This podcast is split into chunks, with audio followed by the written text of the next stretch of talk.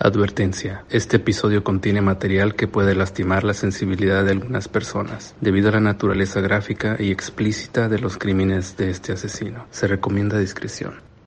La palabra secta se puede definir en términos generales como una veneración religiosa formal, un sistema de creencias religiosas y un cuerpo de seguidores, una religión considerada como poco ortodoxa o falsa, gran devoción a una persona o idea, o también como personas unidas por devoción o lealtad a un movimiento, figura artística o intelectual, que en adultos, dando su consentimiento, podemos hacer, pero si una secta practica cosas que dañan a los niños, creemos que es nuestro deber salvarlos. Bienvenidos a Juego de Asesinos.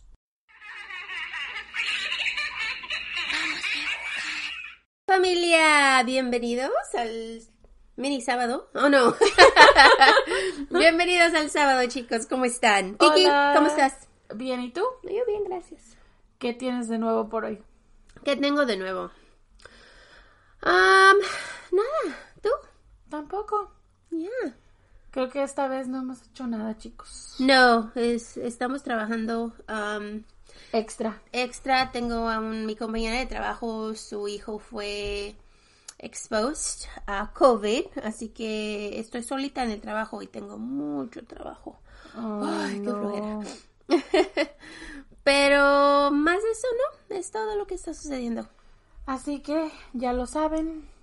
Les vamos a dar el housekeeping de siempre. No se preocupen. ¿Ya? Recuerden, por favor, seguirnos en nuestras redes sociales. Aparecemos como Juego de Asesinos-podcast en Facebook e Instagram. También tenemos un grupo privado de Facebook si quieren seguirnos ahí. Yes. También tenemos nuestra mercancía activa. Los links están en la descripción. Por si gustan ir a ver algo, comprar algo, ya lo saben, están ahí. Y si quieren más contenido extra, pues también tenemos la opción de los apoyos o mecenas aquí en eBooks. Yes. Y acuérdense, chico, es- chicos, estamos en la tercera temporada. Para los que están aquí con nosotros, muchísimas gracias por seguirnos, por Sí. estar con nosotros tanto tiempo. Para los nuevos, bienvenidos. Sí, bienvenidos. bienvenidos. Ojalá y estén pasándosela bien. Y, y estaba, le estaba diciendo aquí que hora exactamente hoy, que alguien dejó una recomendación de nuestro podcast. Muchísimas gracias en Facebook. Así que gracias, gracias por sacarnos Sí. allá. Mil gracias a ustedes, los que dicen que somos sus, sus podcasts favoritas y nos ponen ahí arriba con las demás. Porque eso nos da un gusto tremendo, si lo, lo saben. Así Sí, que nos hace felices. Así que aquí va nuestro recordatorio. Vamos a cantar. ¿Están listos? No somos profesionales, No somos locutores, ni narradoras, ni investigadoras, ni abogadas, ni policías. ni especialistas de ningún tipo. Solo somos dos simples mortales a las que les gusta mucho el true crime. Y hacemos muchísimo research para los casos que aquí se presentan. Usamos el Spanglish porque es lo que nos fluye. Este podcast es una combinación extraña entre true crime y risas. Y no, no nos reímos del crimen. Ni de las víctimas. Nos reímos de nuestros muy malos Oh, ejemplos malísimos. Tonterías. y mucha mala pronunciación. Oh, usually me. Usually me too. Entre otras cosas. Si en algún momento crees que el true crime, la risa o el Spanglish no van de la mano, No somos el podcast para ti, sorry. ya lo sentimos, no te vamos a gustar. No, créenos. Confía en nuestra palabra, pero te agradecemos que hayas intentado. Y esperemos que encuentres el podcast de tu agrado dentro de la plataforma de iVox. Exacto. Para las personitas que son nuevas por aquí, por favor no olviden presionar suscribir. Es muy importante que se suscriban para que puedan seguir viendo cuántos episodios vamos subiendo a la semana. Que obviamente estamos aquí miércoles y sábado.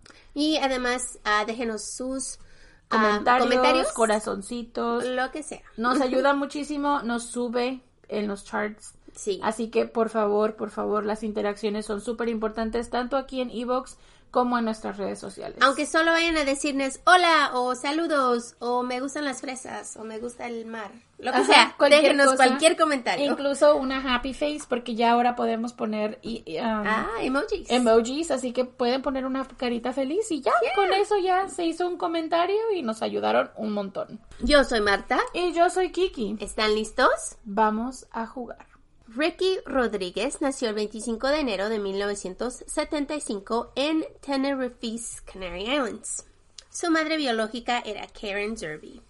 Se dice que su madre era parte de una secta evangelista que practicaba prostitución religiosa y que era practicada por los seguidores de esta secta. Ellos eran llamados los hijos de Dios. Cuando era pequeño, Ricky fue adoptado por David Berg, el novio de su madre y el líder de COG, Children of God. David Brent Berg nació el 18 de febrero de 1919 en Oakland, California. Era el menor de tres niños, de Jalmer Berg y Virginia Berg. Sus padres eran cristianos, evangelistas, su madre era la que influenció a David muchísimo durante toda su vida. A pesar de que fue criado en una casa cristiana, su madre se convirtió en una atea y según los chismes era una chica muy rebelde y libre. Después de dar a luz a su primer niño, Virginia se accidentó y se quebró la espalda, así que pasó cinco años en cama a punto de morir en varias ocasiones. Eventualmente se recuperó y su vida se calmó al lado de su esposo. Chalmer, su padre, era un activo en la iglesia y era el pastor evangelista. Pero después de que la iglesia se dio cuenta de que ellos pues no creían en la medicina, solo creían en rezar, la iglesia pues lo despidió. Virginia y Chalmer creían en una práctica de rezar. Ellos decían que cualquier cosa que te sucediera solo con rezar, pues te ibas a aliviar. Mm. Ellos creían que si no te recuperabas, pues con, con el rezo y morías, que por, es porque Dios pues lo quería. Claro que la iglesia pues no practicaba esto. Así que después de mucha controversia, Virginia y Chalmer pues ya no podían atender a misa en esa iglesia. Sorry, bye.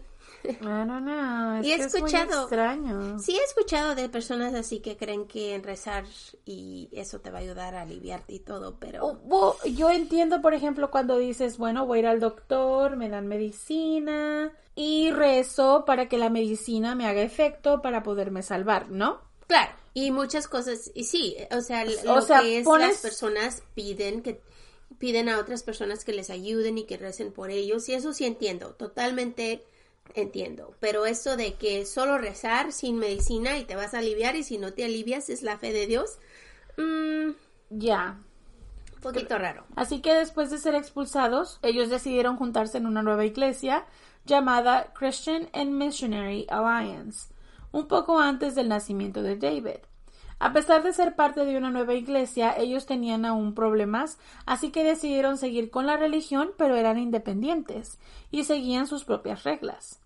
Cuando David era pequeño, tenía una niñera alemana que ayudaba a cuidarlo cuando sus padres estaban ocupados. Él dijo que su nani o su niñera lo golpeaba a él y a sus hermanos muy frecuentemente sus padres decidieron conseguir una niñera nueva, que era una señora mexicana, y David les dijo a sus padres que ella también lo abusaba sexualmente cuando él tenía solamente tres años. Ay, imagínate, de una a otra. ¿eh? Una lo golpea y, la, otra... lo abusa sexualmente. Ay, qué feo. David pasó sus días viajando con sus padres, que tenían una misión evangelista. En 1924 se mudaron a Florida, después de tener varios eventos de la iglesia en Miami. Este fue su hogar por 14 años. Vivían de la generosidad de sus seguidores y tenían muchas dificultades cuando pues no recibían dinero, porque pues a veces no podían pagar la renta y comida y todo lo que se necesita, ¿no? Así que después de graduarse de la escuela, David decidió mudarse a la casa de sus padres y siguió su religión, pero él se fue a Arizona. En 1968, David Berg decidió abrir una nueva organización, pero esta vez en Huntington Beach. Esta organización fue conocida como los Hijos de Dios o la familia. No, no, somos, nosotras. El día de hoy es conocida como la familia internacional. David les dijo a sus seguidores que salieran a difundir la palabra de Jesús, amor y salvación. Sus escrituras eran un poco extremas y denunciaban al, diablo, así como todas otras religiones lo han hecho durante los siglos y los siglos, pero también practicaban cosas horribles. Tenían leyes de pedofilia diferentes a las nuestras. Tenían leyes de pedofilia diferentes a las nuestras. Y sus seguidores decían que todo lo hacían en nombre de Dios. Además de que estaba leyendo que dice que también usaban el sexo para, para demostrar la, el amor y la compasión de Dios por medio de eventos sexuales. Así que no es como que tienen una guía muy práctica de qué es lo que deben de estar haciendo y qué es lo que no deben de estar haciendo. David fue acusado de tener una secta en la cual asaltaba a niños y abusaba de ellos sexualmente. También de mujeres que llevaban, que llegaban a seguirlo. Cuando lo encontraron con pornografía, se escondió y duró escondido desde 1971 hasta 1994. Después de su muerte en 1994, su, esposa Karen Zerby se hizo cargo de la iglesia donde para ese tiempo tenían más de 6.000 adultos y 3.000 niños como miembros de la familia en 50 países. Así que creció muchísimo, ¿eh? Claro, cuando son sectas por lo general comienzan a crecer como si fueran efervescencia. Karen Serby nació el 31 de julio del 46 en New Jersey y fue criada evangelista, pero su padre era ministro de iglesia. En el 69 se unió a un grupo llamado Adolescentes para Cristo y fue el asistente personal de David Berg, el líder de la secta. Se separó de su esposa y se juntó con Karen. Karen salió embarazada de otro hombre poco después y en el 75 dio a luz a su primer hijo, Ricky Rodríguez. Ella dijo que Ricky los iba a guiar a todos sus seguidores hasta el fin del tiempo. A David no le importó que Karen tuviera un niño con otra persona y decidió adoptarlo, entre comillas, como si fuera su hijo. Claro que no fue adopción legal. Legal. O con papeles. No, no, no. Fue adopción de la iglesia, pues de su secta entre ellos, ¿no? Fue más que nada como te acepto con tu niño. Y, ahora es mi hijo. Ajá. Ricky fue criado muy diferente a otros niños. Él tenía nannies jóvenes que lo cuidaban y ellas siempre se la pasaban sin blusas con los senos afuera. Esto era natural para Ricky, él no sabía nada diferente. En 1982, la familia internacional de España escribió un libro sobre Ricky llamado The Davidito Book. El libro era un libro con 762 páginas en las cuales describe cómo creció el príncipe Ricky, el escogido de Dios, como lo llamaban todos en la secta. Lo tenían como un tipo mesías, como la persona que va a salvar a todos. Sí, imagínate darle esto a un bebé que apenas nació y a un niñito que no sabe ni qué. Ni en cuenta, y estás naciendo dentro de una secta con ideas muy extrañas acerca de tener relaciones sexuales entre adultos y niños. Así que las cosas no van muy bien. La secta religiosa conocida en el mundo como los hijos de Dios le da la, la, bienvenida a Ricky cuando él nace y pues todos en la secta le seguían diciendo el príncipe. Todos pensaban, como les digo, que él los iba a guiar a cuando llegara el fin del mundo. El libro no solo hablaba de cómo Ricky fue criado, pero era una guía para todos los seguidores en cómo criar a sus propios niños. Esta secta aún está en existencia, pero en los sesentas atrajo a personas famosas como los padres de Joaquín Phoenix, así como lo oyen los padres del hombre que hizo la película de The Joker, y a Jeremy Spencer de la banda de Fleetwood Mac el que juega la guitarra. Yikes. Esta secta fue descrita como una organización cristiana de 4.000 niños y 4.000 adultos seguidores que vivían en 717 casas en 100 países. La secta enviaba ayuda a muchos desastres mundiales. Así es como era conocida como una, una pues no secta, pero una congregación, congregación religiosa que, da dinero, porque ah. obviamente todos trabajan para la secta, ¿no? Sí, que era muy bondadosa y que le daba dinero a personas que necesitaban y ayudaba. Entonces, para todos los que no la conocían de afuera, de dentro de lo que era, pues la conocían como una, un lugar pues que era muy, muy buena, ¿no? Para todo el mundo, no solo para ellos. A pesar de que la secta fue famosa por muchas décadas, también fue un lugar horrible para los niños que eran parte de ella. El libro era un libro lleno de fotografías y consejos en cómo violar y molestar a niños sexualmente. El libro tenía un mensaje en el cual le decía a sus miembros que amar niños, entre comillas, era normal. What the fuck? Mm. ¿Cómo va a ser un... Ay. O sea, yo entiendo que nosotros como madres amamos a nuestros niños, pero no los amamos así. Los amamos como una persona normal que tiene a sus niños, los cuida y los saca adelante, ¿no? Exactamente. Es que lo que pasa que tienen esta como... La ideología la tienen torcida. Entonces no es como que están... No sé. Las sectas son muy curiosas. Las sectas son grupos religiosos que siempre por lo general atacan a las personas que tienen... mm, que están en momentos desahuciados, por así decirlo, o en el peor momento de su vida.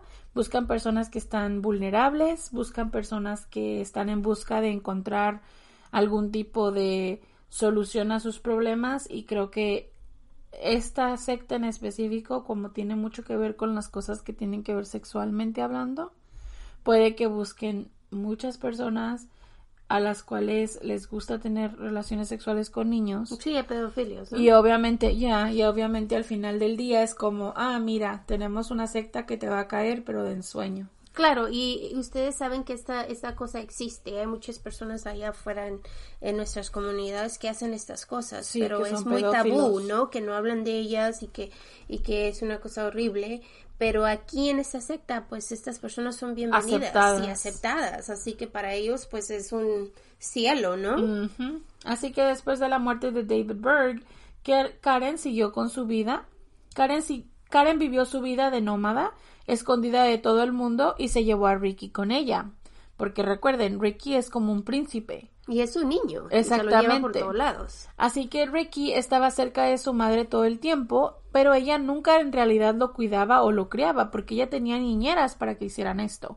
Ella siempre estaba muy ocupada con el negocio como para ponerle atención al niño. Sue era su niñera principal, pero Ricky tenía muchas más niñeras, y todas caminaban en la casa en panties y nada más, enfrente de Ricky.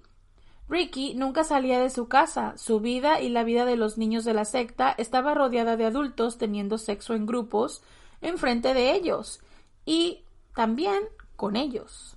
Qué asco, imagínate. Ay, Dios mío, esto es horrible. No puedo imaginarlo. Pero ¿te imaginas un niño que no ha visto nunca nada más en su vida? Esto es normal. Oh, sí, absolutamente. No saben más. Es lo porque único no que sabes, ya, porque no sabes. O sea, si tú en algún momento siendo niño creciendo en esta secta sales de ahí, el mundo te va a pintar completamente diferente porque dices, perso, la gente trae ropa. Pero imagínate, están, están criados en este lugar donde salen o, o crecen y piensan que esto es normal y sigue el ciclo así, así Claro, es como claro. sigue. Y especialmente porque sectas como esta, como les habíamos dicho, viven en una comunidad donde las casas están una enseguida de la otra, Y, y están como Cerradas. cerradas. viven aisladas de los demás, porque obviamente toda la, la demás gente está mal y tú no. Entonces, te aíslan de tu familia, te aíslan de otras personas, la gente que vive dentro de la secta solo conoce lo que hay dentro de la secta. Entonces, si tienes niños que nacen, crecen en la misma secta, van a continuar el ciclo, Claro. porque no hay No nada, nada no hay otra cosa que conozcan. Las niñeras que cuidaban a Ricky eran escogidas por su madre. Muchas de ellas llegaron a la secta después de escapar de sus casas y no tenían a dónde ir. Muchas mujeres jóvenes, jóvenes. Empezaban a ser secretarias de- o asistentes de Karen y cuando ella pues les agarraba un poquito de confianza pues subían la escalera de trabajo y se convertían en las niñeras de Ricky, el príncipe. Sus otros trabajos eran enseñar a los niños kid games, entre comillas, o juegos de niños, como ellos los llamaban. Estos juegos también fueron encontrados en el libro de Davidito, junto con miles de fotografías pornográficas de Ricky y de los niños y niñas que eran parte de la secta. Las fotos de Ricky comenzaron a aparecer en el libro cuando él cumplió 17 meses. en las bebé. fotos, un bebé. En las fotos, Ricky aparecía junto con sus niñeras desnudas a un lodo de él. El libro describe que a Ricky le encantaba jugar con sus nanis o con sus niñeras. El niño no sabía más. Eso es horrible. Es un bebé. Las que saben qué están haciendo son las adultas, no, no, el, bebé. niño. Pues antes de que empezó a hablar, Ricky fue expuesto a sexo en orgías y personas teniendo relaciones pues en toda la casa, sin importarles quién los estaba mirando. Esto se hizo parte de su vida. Para la edad de 10 años, Ricky fue anotado en el calendario que estaba en la pared de la casa. El calendario tenía una lista de todos los miembros que estaban ahí y a qué hora iban a tener sexo unos con otros. O sea, imagínate que no tienes ganas. Pero estás en el calendario. Pero no tienes ganas. Y lo tienes que hacer. Es como violación cada vez. Ya, cada vez. Porque, o sea, por ejemplo, yo les voy a decir como los niños chiquitos que sí, es cierto, no saben lo que no saben otra cosa y esto es en lo que viven completamente. Eso no significa que los niños tengan ganas de hacerlo. Y entonces te ves tu nombre en el calendario y dices, me toca. ¡Qué horror! Es violación cada vez. Para la edad de 12 años, el padrastro de Ricky le ayudó a encontrar su primera novia, una mujer ya adulta, llamada Bonnie. Imagínate. Y él tiene 12 años. Qué asco esa señora, ¿cómo puede hacerle esto a un niño? Y el padrastro también. Todo el mundo alrededor de él es como no tienes idea. Para ese tiempo todos los de la secta practicaban esto, y para ellos era normal, porque decían que Dios nos hizo para gozar la vida desde el nacimiento. Claro, pero con consentimiento, carajo. Si tú quieres hacer la vida feliz y gozadera, que sea cuando tengas una edad en la que tú puedas consentir. Claro, porque a la edad de un recién nacido a, a, 17 meses, ¿qué vas a, ver dos años, bebé? ¿qué vas a saber lo que está pasando o lo que te está ocurriendo? Es horrible. Claro que no solo se practicaba molestar a niños, pero incesto también. David empezó a tener relaciones con sus hijas desde que ellas eran pequeñas. Igual como Kieran lo hizo con Ricky y todos los miembros practicaban lo mismo. No solo tenían fotografías, pero también tenían videos de esto. ¡Qué asco! Videos de ellos mismos violando a sus hijos. A sus hijos. Y todo era normal para ellos. ¡Ay, qué asco de personas! Yo no creo que sea... En alguna persona debe de caber un poquitito de decir, maybe lo que estamos haciendo está mal, ¿no? Muchos de los niños y niñas que crecieron en este lugar tenían problemas mentales y con obvias razones. ¿Cómo no vas a tener un problema mental si te están obligando y te están violando y están abusando de ti constantemente todo el tiempo desde que estás recién nacido? Muchos cometieron suicidio para escapar de ese lugar tan horrible. Cada vez que las autoridades entraban por recibir tips, nunca encontraban nada, entre comillas, y salían de ahí como si nada hubiera sucedido. Los niños miraban cuando entraban los oficiales, pero no podían pedir ayuda por miedo a lo que les iba a suceder. Obviamente, cuando alguien da un pitazo y ven a la persona, porque esta es una comunidad cerrada. So, si ves a la persona, la persona ve al oficial que viene y dice, ¡Ey, ahí viene la policía! Guardan todo, así rapidito, se ponen un camisón y ya. Y además que dice, dice entre chismes que pues tenían un acuerdo con los oficiales de cada lugar porque pues estos lugares tienen muchísimo dinero. Lo sacan de las personas que son partes de miembros de la secta, ¿no? Claro. Así que mm, no lo dudaría. Pueden pagarle por aquí y por allá a estos oficiales que llegan a checar la casa, ¿no? En 1999 hicieron una investigación muy grande después de que un niño que estaba viviendo con su madre fue pedido por la familia de la madre, pero después de mucha investigación no pudieron encontrar nada y el niño tuvo que regresar a la secta. Ay, pobrecito. En 1995, cuando Ricky cumplió 14 años, se enamoró de una chica de 17 en Budapest cuando estaban de visita. Después de rogarle a su madre que por favor lo dejara ahí con ella, su madre por fin le dijo, ok Ricky, te puedes quedar. Así que Ricky vivió en Budapest con su novia hasta que cumplió los 20 años. Es ahí donde por fin se fue de Budapest a Rusia, donde conoció lo que era ser libre. Ricky gozó de la libertad en fiestas con amigos y se hizo que se hizo en el camino, ¿no? En el 2000 se mudó a Washington, a los Estados Unidos, y dejó su vida vieja atrás. Les contaba a todos los que querían saber su historia qué horrible fue y lo que pasó. Y después empezó su plan de venganza. Porque imagínate contarle el shock eh, a estas personas lo que te, te, sucedió y que ellos te digan, oye, esto no es normal. Y por fin el chico se dio cuenta que su vida fue horrible. A pesar de que yo pienso que por dentro él lo sabía, ¿no? Claro, porque si estás, estás viviendo un infierno, yo no creo que estén viviendo... Eh, si te están obligando a hacer algo que tú no quieres, ya de antemano es un trauma. A pesar de que esto sea lo que único que conoces. Pero además el shock vamos a ponerle de esta forma, entre comillas, cultural, porque sales de una secta y entras a, la vida real, al mundo real, donde tenemos reglas, regulaciones, protegemos a ciertas personas y de repente te das cuenta que toda tu vida viviste pues en todo lo que nosotros estamos tratando de combatir. Porque estamos tratando de, o sea, todos los que estamos acá afuera que somos amantes de las leyes o que nos interesa saber sobre el crimen. Es como, ok, protege a los niños, protege a las mujeres, no permitas que haya violencia contra nadie, ni los hombres ni las mujeres, y de repente ves una secta que hace absolutamente todo lo que estás tratando de combatir. Abusa a niños, los maltrata, o sea, es horrible. Aunque ya no era parte de la secta, la madre aún le mandaba 500 dólares al mes para vivir, pero pues no le alcanzaban en realidad para nada. Después de vivir con su novia por muchos años, le dijo que él ya no la quería y que quería empezar una nueva vida sin nada que ver con su vida vieja.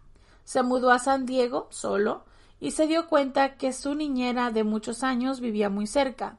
Es ahí cuando comenzó toda la venganza. Angela Smith se había mudado a Palo Alto después de que se enamoró de un chico y decidió salirse de la secta. Aunque ella se salió, todavía se comunicaba con ellos. Obviamente, salirse de una secta de este tipo no creo que sea tan complicado porque están más que nada por el goce, ¿no? Entonces, si te vas a ir en busca de una pareja, me imagino que no está mal y al final de cuentas, si puedes traer a tu pareja de regreso, pues sí. es otro miembro, ¿no? Y es por eso que todavía se comunicaban con ella, porque a pesar de que se fue, pues no se fue totalmente. Ajá, o sea, quizás de alguna forma la pueden controlar todavía y además hay ingresos, porque alguien tiene que trabajar para meter el ingreso a la secta, ¿no? Right. Ricky encontró su número de teléfono y es cuando decidió invitarla a cenar. El 6 de enero, Ricky le pidió a su jefe que si podía tomar el viernes off. Le dijo, pues, quiero salir, quiero salir a algún lugar el viernes, está bien si lo tomo.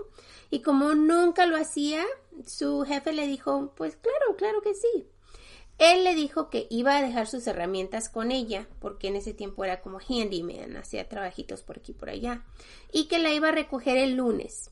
Ella dijo, ok, no hay problema, aquí déjala, yo te la cuido, no hay problema. Se fue de su casa y comenzó a beber. Es cuando empezó a hacer su video de despedida.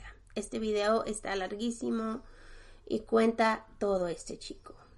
empezó su video con decir, y lo voy a citar, ¿dónde está nuestra disculpa?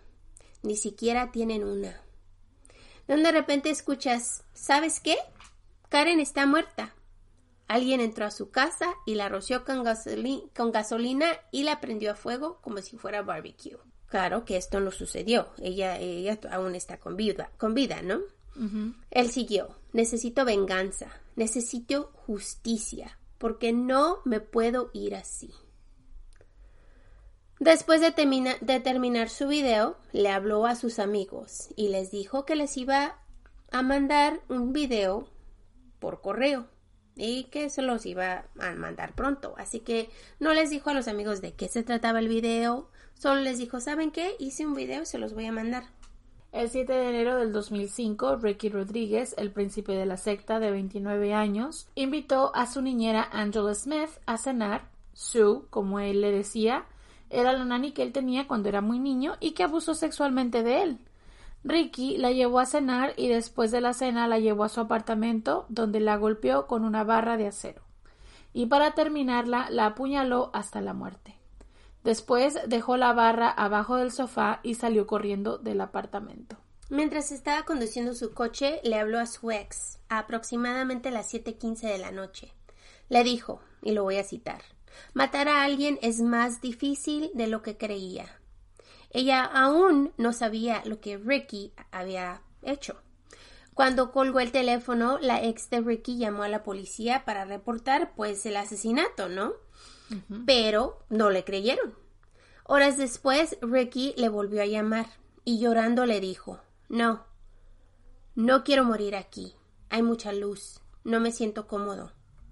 Ricky llegó a la ciudad de Blythe, donde checó su entrada en un Holiday Inn a las 10 de la noche, en el cuarto 109. Se tomó unas cervezas, comió carne seca, y a las 2 de la mañana dejó de hablarle a su ex. Agarró su arma, se metió a su coche, se puso la pistola en su cabeza y se suicidó. ¿Qué tanto tenía él en su cabeza? ¿Qué tanto pensaba? Pobrecito. Todo el dolor y sufrimiento y trauma y todo se le vino a la vez. Y todo por una madre que pues no lo supo criar, no lo supo tener como un niño, no tenía ni siquiera niñez. Fue horrible para él. Y es que a él se le hace difícil entender o tratar de comprender cómo una persona no pudo haberlo. La persona que se supone que lo debía de haber protegido y cuidado no lo hizo. Sí, y prácticamente era su su abusadora. Y lo malo de todo es que él no se dio cuenta de este abuso hasta que no se salió. Claro, porque una vez que te sales te das cuenta de lo que es la verdad afuera, ¿no? Ay, qué asco. Ricky, pues como saben, dejó el video a sus amigos donde él explica cómo fue abusado por parte de muchas personas. También contó que no solo él fue violado, pero que todos los niños que él conocía sufrieron igual que él. En su video, Ricky está armado con pistolas y rifles y habla de cómo quería venganza con todos de la secta. Dice que muchos niños necesitaban a alguien que los salvara y que el abuso fue mucho más duro para las niñas de la secta. Aunque estaba enojado en el video, se mira con paz también y dijo Por fin voy a recibir venganza y voy a exponer a mi madre, la líder de la secta, Karen Serby. Se dice Dice que Karen tuvo relaciones sexuales con Ricky cuando él tenía solo 12 años y en la cámara Ricky dijo mi propia madre. Es una puta malvada. Maldita sea. ¿Cómo puedes hacerle eso a los niños? ¿Cómo puedes eso, hacerle eso a los niños y dormir por las noches? Que es cierto. ¿Cómo puedes hacer algo tan duro y poder dormir? en tu casa, tranquila. Ay, qué asco de mujer. Ya. Para el domingo la historia de la secta salió al sol. El video se hizo viral y la historia de David Berg y Kieran Zerbeek junto con el libro fueron salieron al público, ¿no? Tantos años viviendo en escondite y por fin el mundo se dio cuenta de este grupo horrible. Las familias y los miembros de la secta no pagaban taxes, no votaban y no mandaban a sus niños a la escuela, todo por mantenerse escondidos. Los miembros con más tiempo en la secta animaban a los más jóvenes a practicar sus enseñanzas y a tener sexo en grupo con niños. Así es como los niños más jóvenes fueron introducidos a este mundo cochino. Qué asco. Ay, Dios mío. Eh, sigo diciendo lo mismo, pero Dios mío, qué feo. Karen Serby aún está con vida y nadie sabe en dónde está. Muchos dicen que cuando escuchó la noticia se fue para Nuevo México, pero nadie en realidad sabe. Pronto después sube una página a la internet llamada rickyrodriguez.com con fotos de Ricky cuando era niño sonriendo y jugando y en esta página está escrito que ella habló con Dios. Muchos creen que es su madre, pero pues la página no tiene nombre. Directamente de su hijo muerto y que le dijo, entre comillas, lo voy a citar, yo sé, él te va a cuidar hasta que nos encontremos de nuevo. Imagínate, imagínate pensar que ella piensa que se que se va a encontrar con su hijo algún día y que esto, eh, él quiere esto mismo. Ay, Obviamente no. Eso, te dice que esta señora está, loca enferma de la, cabeza, y está loca y que pues no realmente no entiende lo que está haciéndole a estos niños y a estas familias y a mí recuerden que la, pedofilia no es estrictamente de hombres. So puede ser que la mamá de Ricky es pedófila. Sí porque hay varias ocasiones en las que salen las mujeres que son maestras, que son madres y que, y, que están teniendo relaciones con, con jovencitos, con niños. Y les voy a decir, esto es algo que siempre, siempre yo pienso que cada vez que estamos haciendo casos de varoncitos, eh, lo repetimos y a lo mejor sonamos como disco rayado, pero es la verdad. Cuando un niño es abusado sexualmente, las personas usualmente no toman tanta notoriedad como es cuando es cuando le pasa a una niña.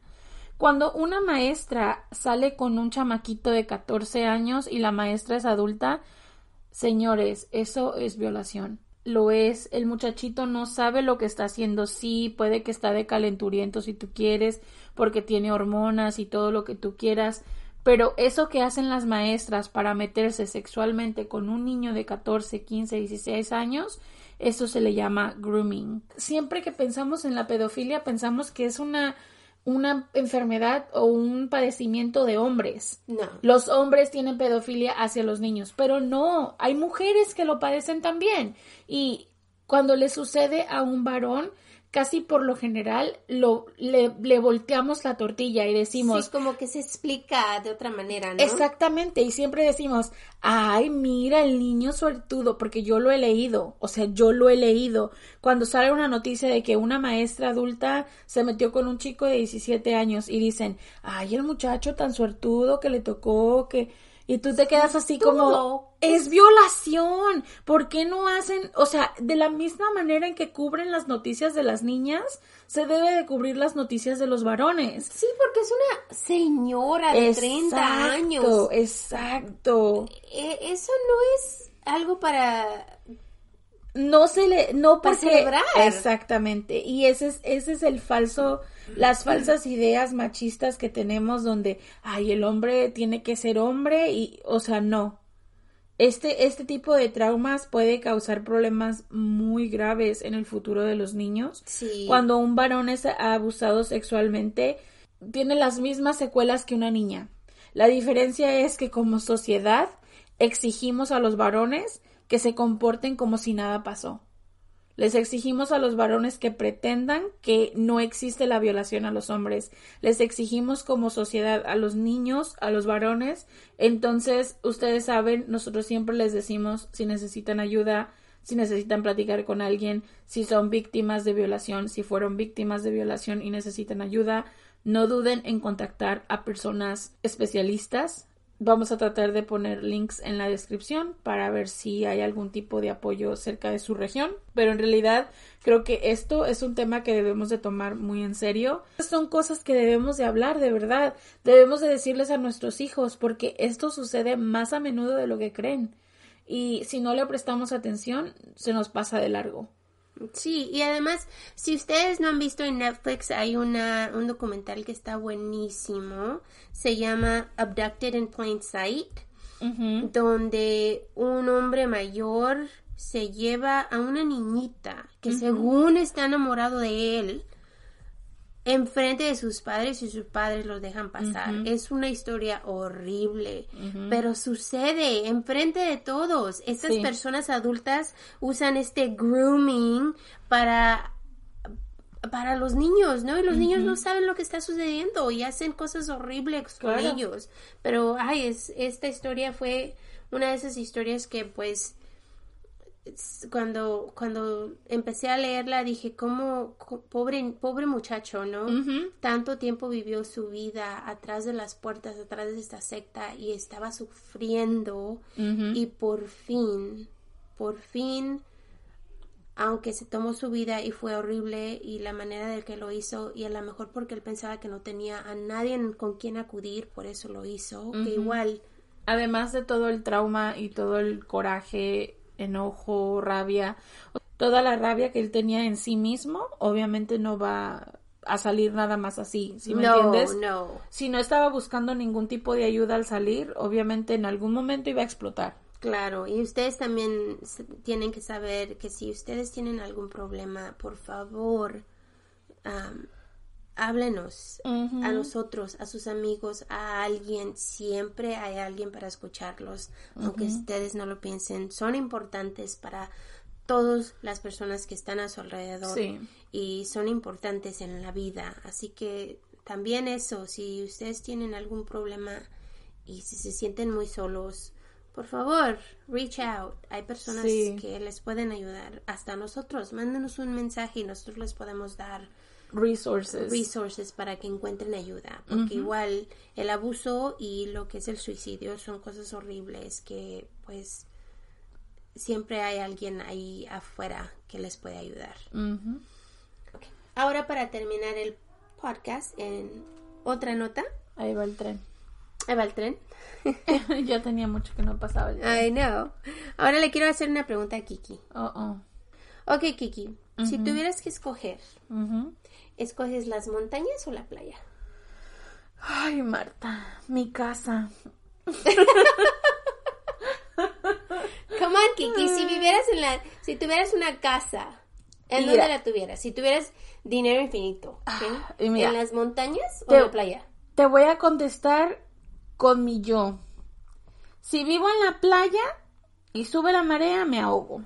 Pasa un Pero no vas a tsunami. vivir en la playa, playa, no seas tan... Y, y si vivo, tú dijiste en la playa. So, si vivo en la playa, sube la marea y me ahogo. O hay un tsunami, pues me voy a morir ahogada. Ajá, Y pues no, ¿verdad? ok. Y si me voy a las montañas, me va a costar un chingo de trabajo bajarme. O puede Para ser un fuego. Ajá, o un fuego y pues me voy a morir allá arriba quemada y Ay, eh, eh, incomunicada. Kiki es una, una ray de, of sunshine. Dios mío. Entonces, pues en mi casa. no, ya en serio. Yo creo que en las montañas. Otra vez. Soy un rayito de luz. Rayito de luz. Ray of sunshine.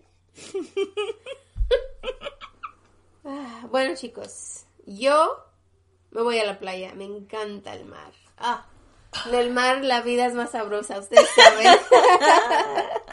Así que déjenos saber cuál les gusta a ustedes, el mar o Las las, montañas. ah, chicos, bueno, aquí termina nuestra historia. Ojalá y la pasen muy bien este día, este Sí. fin de semana, lo que les queda. O so, si son de esos que esperan hasta el lunes a escucharnos, como sea. Sí. Tengan un lindo día, una linda semana y nos vemos muy muy pronto. Los queremos sin ustedes. No estaríamos aquí. Así que nos vemos pronto. Sí, love you. Bye. No olvides revisar nuestras redes sociales, Facebook e Instagram, donde aparecemos como Juego de Asesinos-podcast. Para ver fotos referentes a los casos que cubrimos y también los links a nuestra tienda de mercancía. Somos un iBox Original. Gracias por escuchar.